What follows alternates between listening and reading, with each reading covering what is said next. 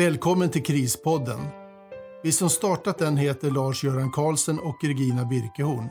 Tillsammans driver vi företaget Krisos AB.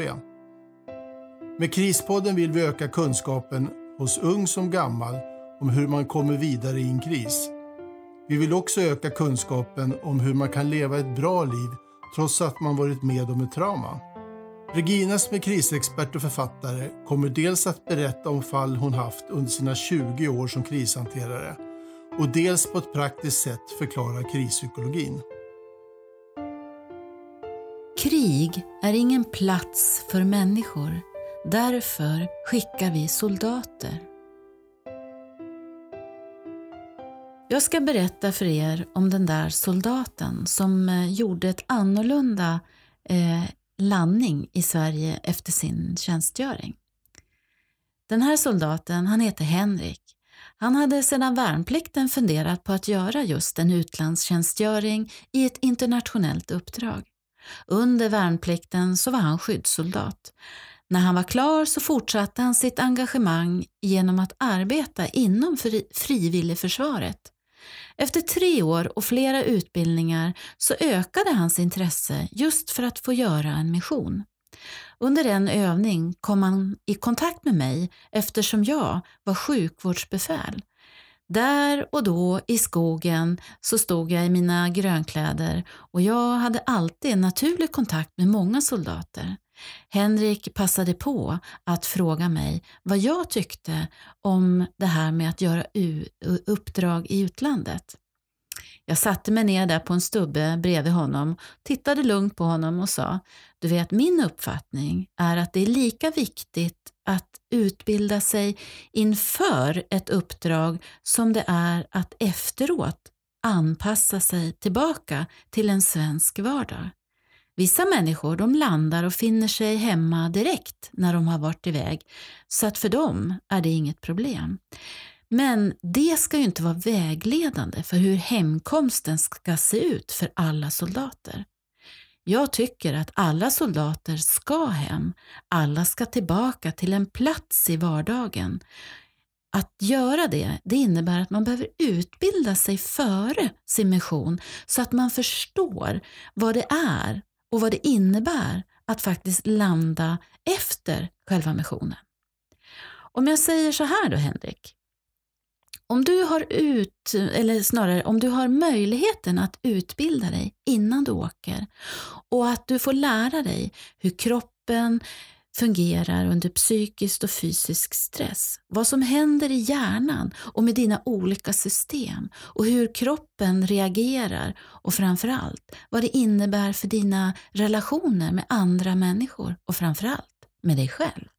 Skulle du gå den där utbildningen eller skulle du bara chansa på att det kanske gick bra ändå? Henrik han tittade på mig och lyssnade och sen så säger han helt lugnt du Regina, kan du tänka dig att förbereda mig och min familj så att hemkomsten efter en mission inte kostar våra relationer? Där och då i den där skogen i i Sverige så påbörjades ett annorlunda hemkomstsamtal. Det innebär utbildning. Vad det innebär att landa i en svensk dag, vardag efter ett uppdrag. Vad som händer i hjärnan, vad krisprocessen, hur den ser ut och hur våra system i hjärnan funkar. Hur sömn och vardag påverkas, hur våra försvarsmekanismer, både fysiska och psykiska hur de fungerar. Och framförallt, vad är posttraumatisk stressdisorder? Allt det här var bara början att lägga grunden för den där utbildningen. Ett helt nytt begrepp för Henrik och även hans familj. För han och familjen bestämde att de ville tillsammans göra den här utbildningen.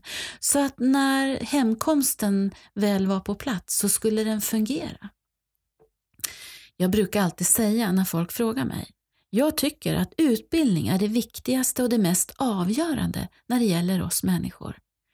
Ska vi få hem alla våra soldater till kropp och själ så ska vi inte tro att det bara går utan att ha bra utbildning och bra utbildning i praktisk krishantering. Varje soldat ska hem, hela vägen hem och det borde vara det viktigaste budskapet vi ger våra soldater och deras familjer. De är ju villiga att ge sin tid, även sitt liv, för Sverige och för svensk försvarsmakt. Henrik han berättar efteråt, när han har väl kommit hem, han berättar att själva hemkomsten den var avklarad på tre dagar i Försvarsmakten. Det innebär att det var avrustning, det var samtal i grupp, det var middag och medaljutdelning. Han berättar också då att det enda han ville, det var ju att komma hem till familjen. Samtidigt så ville han ju inte att det här skulle ta slut, för kamratskapen, den var stark. Vardagen den kom ganska naturlig för mig och det kändes självklart. Jag har reflekterat över hur det kunde ha varit ifall min familj och jag inte hade lagt ner den tid vi gjorde för att förbereda oss känslomässigt på vad som kunde ske. Det var faktiskt tufft att komma hem, även om mitt i själva uppdrag inte innebar en massa trauma och död. Henrik berättade vid flera tillfällen att tänk om jag inte hade vetat någonting om det här. Om hur hjärnan och kroppen och hur relationer, då hade jag ju trott att det var något fel på mig eller att det är något fel på mina anhöriga. Det är känslomässigt tufft att landa i Sverige och i vardagen. Man kan ju ändå säga att jag hade ju faktiskt ganska lugnt i min utlandsstyrka. Det var ingen som dog och det var inga sprängningar eller hot om terror när jag var där. Trots det så blir man påverkad av allt man ser, hör och allt som man är med om.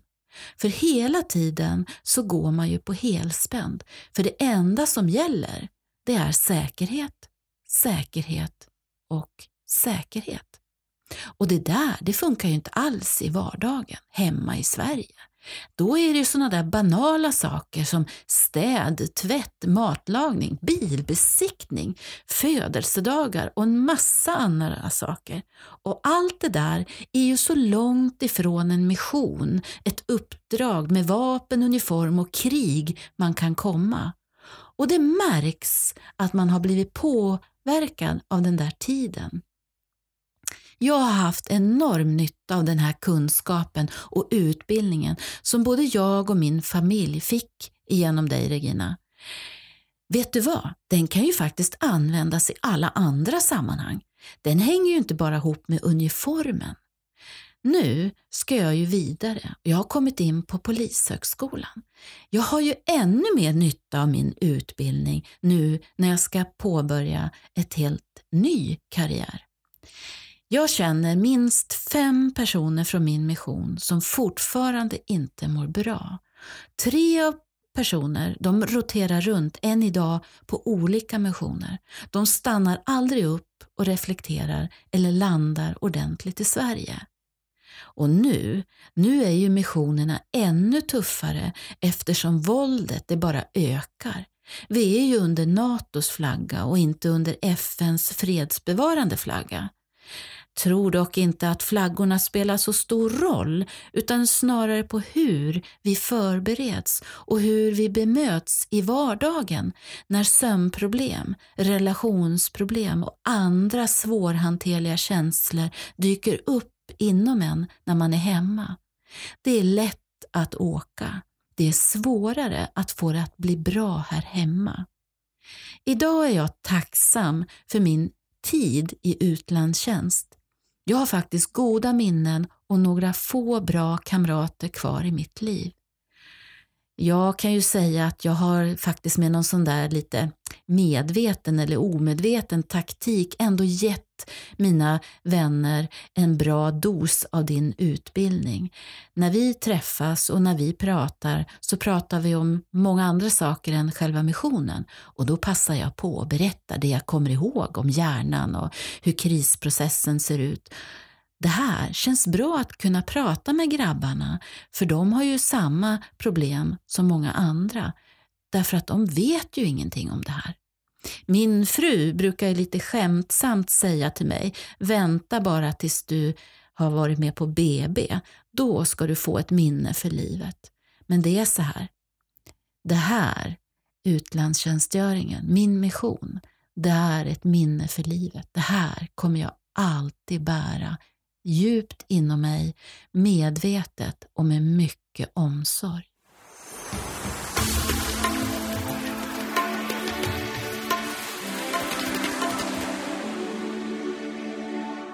Dag Hammarskjöld har skrivit Den längsta resan är inåt. Den som valt sitt öde, som anträtt färden mot sin egen botten.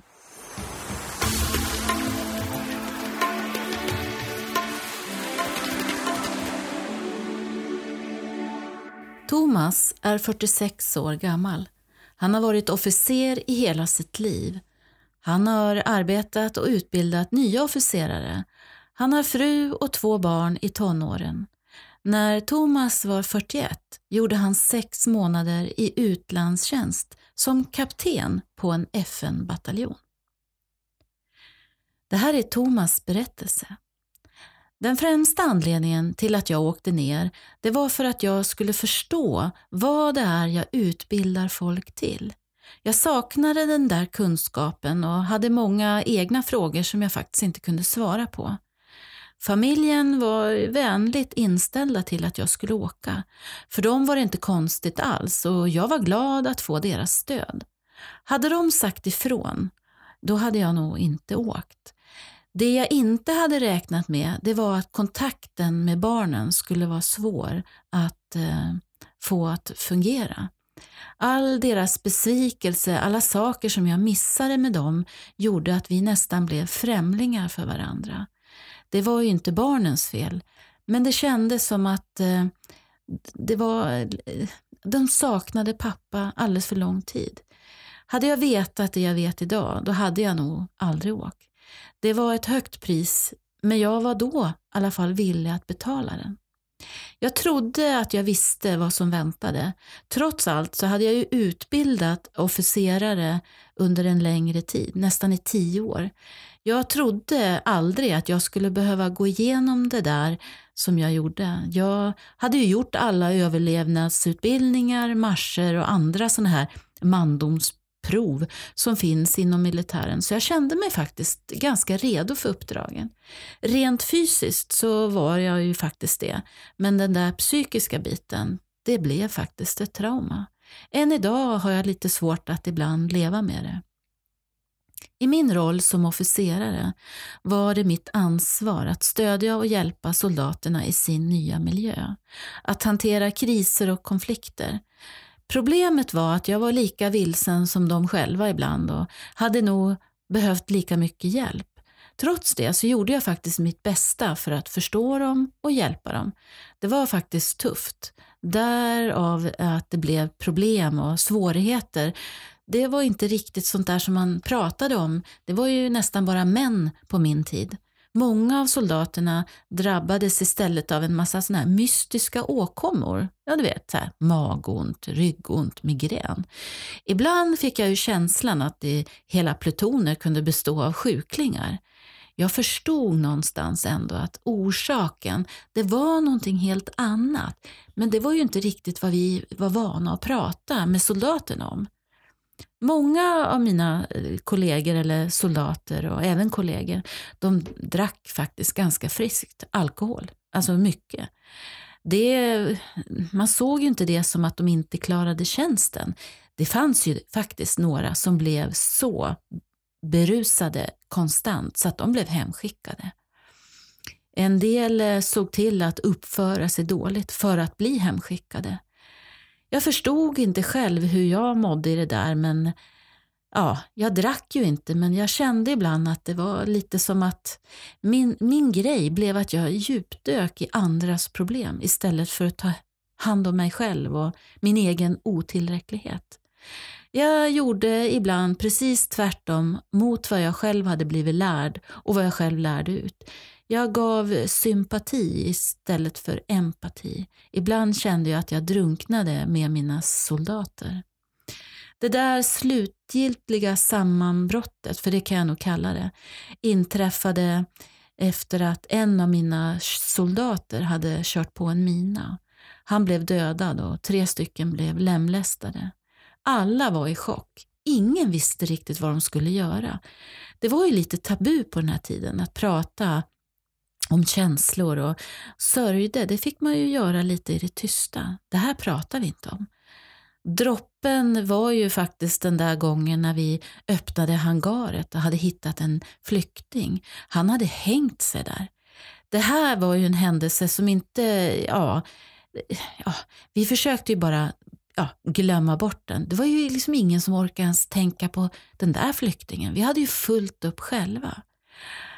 Att se de här reaktionerna, både hos sig själv men också hos andra, det var en hård lärdom. På min pluton eller på min bataljon så gällde det ju att få det där vanliga arbetet och så fort som möjligt komma tillbaka och börja göra saker. Och, ja, men varje dag så hände det någonting. Det var flyktingar, det var misär, det låg lik i dikena, det var fattigt. Ja, det var sånt där som plötsligt blev vardag och normalt. Familjens brev, det var ju det jag levde för. För det var ju faktiskt tack vare dem, jag berättar ju aldrig vad som hände eller vad jag såg. Jag ville ju faktiskt skona dem. Och jag orkar inte med att de också skulle ha varit oroliga för mig. Det fanns en soldat som jag fick en jättegod kontakt med. Han påminde faktiskt om min egen son. Han hade samma sån där ljusa kalufs och de var lite lika på något sätt. Efter den där händelsen med minan var han den som sökte upp mig självmant och han pratade med mig om det här. För honom var det en tragedi ordentligt. Han hade mist sina föräldrar i en trafikolycka och händelsen som han nu var med om, den skakade om honom ordentligt. Han grät inte, men jag såg hans skräck och hans smärta. Vi pratade mycket och jag gjorde ju ett av mina absolut största misstag i tjänsten. Jag lät mig dra, dras in i hans sorg och lät min egen skräck och sorg få ett, något slags övertag. Vi blev som två blinda som försökte leda varandra. Efter ett tag så drog han sig undan och han undvek mig. Han blev lite sluten och tyst och distanserad. Han började dricka en hel del på permissionerna och han slarvade med sitt arbete. Jag försökte prata med honom men han drog sig bara undan. När det väl började dra sig ihop för hemfärd, då förvandlades han. Plötsligt så dök han upp och han sökte upp mig och vi pratade om hur vi skulle ja, göra när vi kom hem och vad som väntade oss allihopa. Jag var minst sagt lika förväntansfull som han. Vi utbytte telefonnummer och jag uppmanade honom att ringa. Jag kände ändå något slags starkt ansvar för honom, för hans välfärd. En månad efter hemkomsten, då ringde telefon mitt i natten. Det var Mats, soldaten. Han grät och han ville prata med mig och han sa att det var ingen annan han kunde prata med mer än med mig. Jag erbjöd mig att åka och träffa honom. Som tur var så bodde han inte så långt bort. När jag kom fram till hans eh, lägenhet då satt han i soffan och skakade. Han kunde inte prata, han bara grät och grät och grät. Och jag, jag grät med honom också. Vi kunde nog ingenting annat. Framåt morgonen så somnade han och jag åkte iväg. Fasorna från kriget välde över mig. Mats han eh, fortsatte att ringa periodvis, oftast var det på natten. Tyngd av mina egna skuldtjänster och min egen ångest så åkte jag ofta till honom. Han pratade oavbrutet, frågade hela tiden varför, varför. Han pratade om sina döda föräldrar och han pratade om den där minan och om de där soldaterna, om liken vi såg, om fattigdomen och misären vi såg. Jag förstod lite någonstans att vi var fel ute och att Mats egentligen behövde någon annan hjälp. Men jag visste inte vad jag skulle göra. Jag kunde inte bryta den där, det där mönstret. Och för varje gång så kände jag mig mer utbränd och tyngd av skuld. Efter tre månader fick jag reda på att Mats åt lugnande medel. Det visade sig att han åt dem i enorma doser. När jag såg honom nästa gång då var han så starkt påverkad att det gick nästan inte att prata med honom. Det där det skrämde mig ännu mer. Jag försökte få honom att söka hjälp men han, han slog bara bort det. Min familj de hade börjat reagera på mitt engagemang. De kunde inte förstå varför jag la ner så mycket tid på honom. Min fru och jag vi hade haft många gräl. Hon tyckte att jag liksom lite la mig i någonting och att det var liksom lite sådär att jag var väl ute på djupt vatten. Jag mådde ju själv så dåligt så jag kunde liksom inte riktigt skilja på honom och på mig. Till slut så blev det här ohållbart.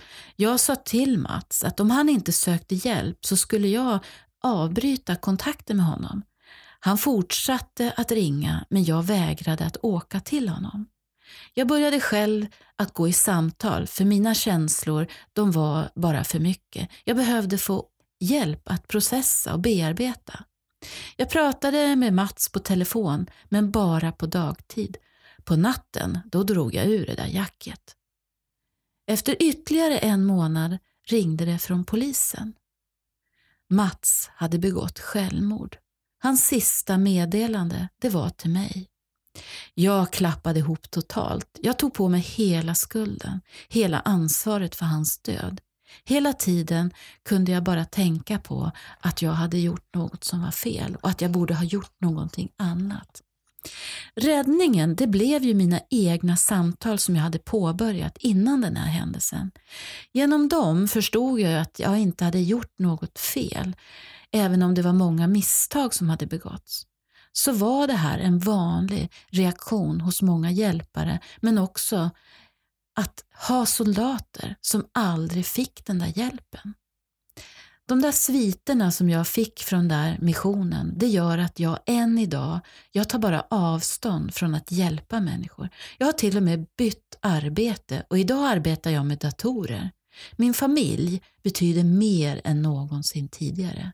Det är tack vare dem som jag lyckades komma vidare och ta mig ur den där sorgen och alla skuldkänslor jag hade. Fortfarande önskar jag att det aldrig hade hänt. Någonstans känner jag att allting som hände hade kunnat undvikats om någon hade fångat upp oss, tvingat oss att ta hand om och ta itu med de där händelserna. Jag är helt säker på att Mats hade levt idag. Man vet aldrig hur många det är som går igenom liknande saker. Soldater och befäl de kan vara tuffa och hårda men inuti så är vi faktiskt sårbara och rädda och ibland så behöver vi, vi har lika stort behov som någon annan av krishantering, krisstöd och samtal. Men varför är det ingen som fångar upp dem? De är ju inte några utan vi är ju många som har varit i utlandstjänstgöring.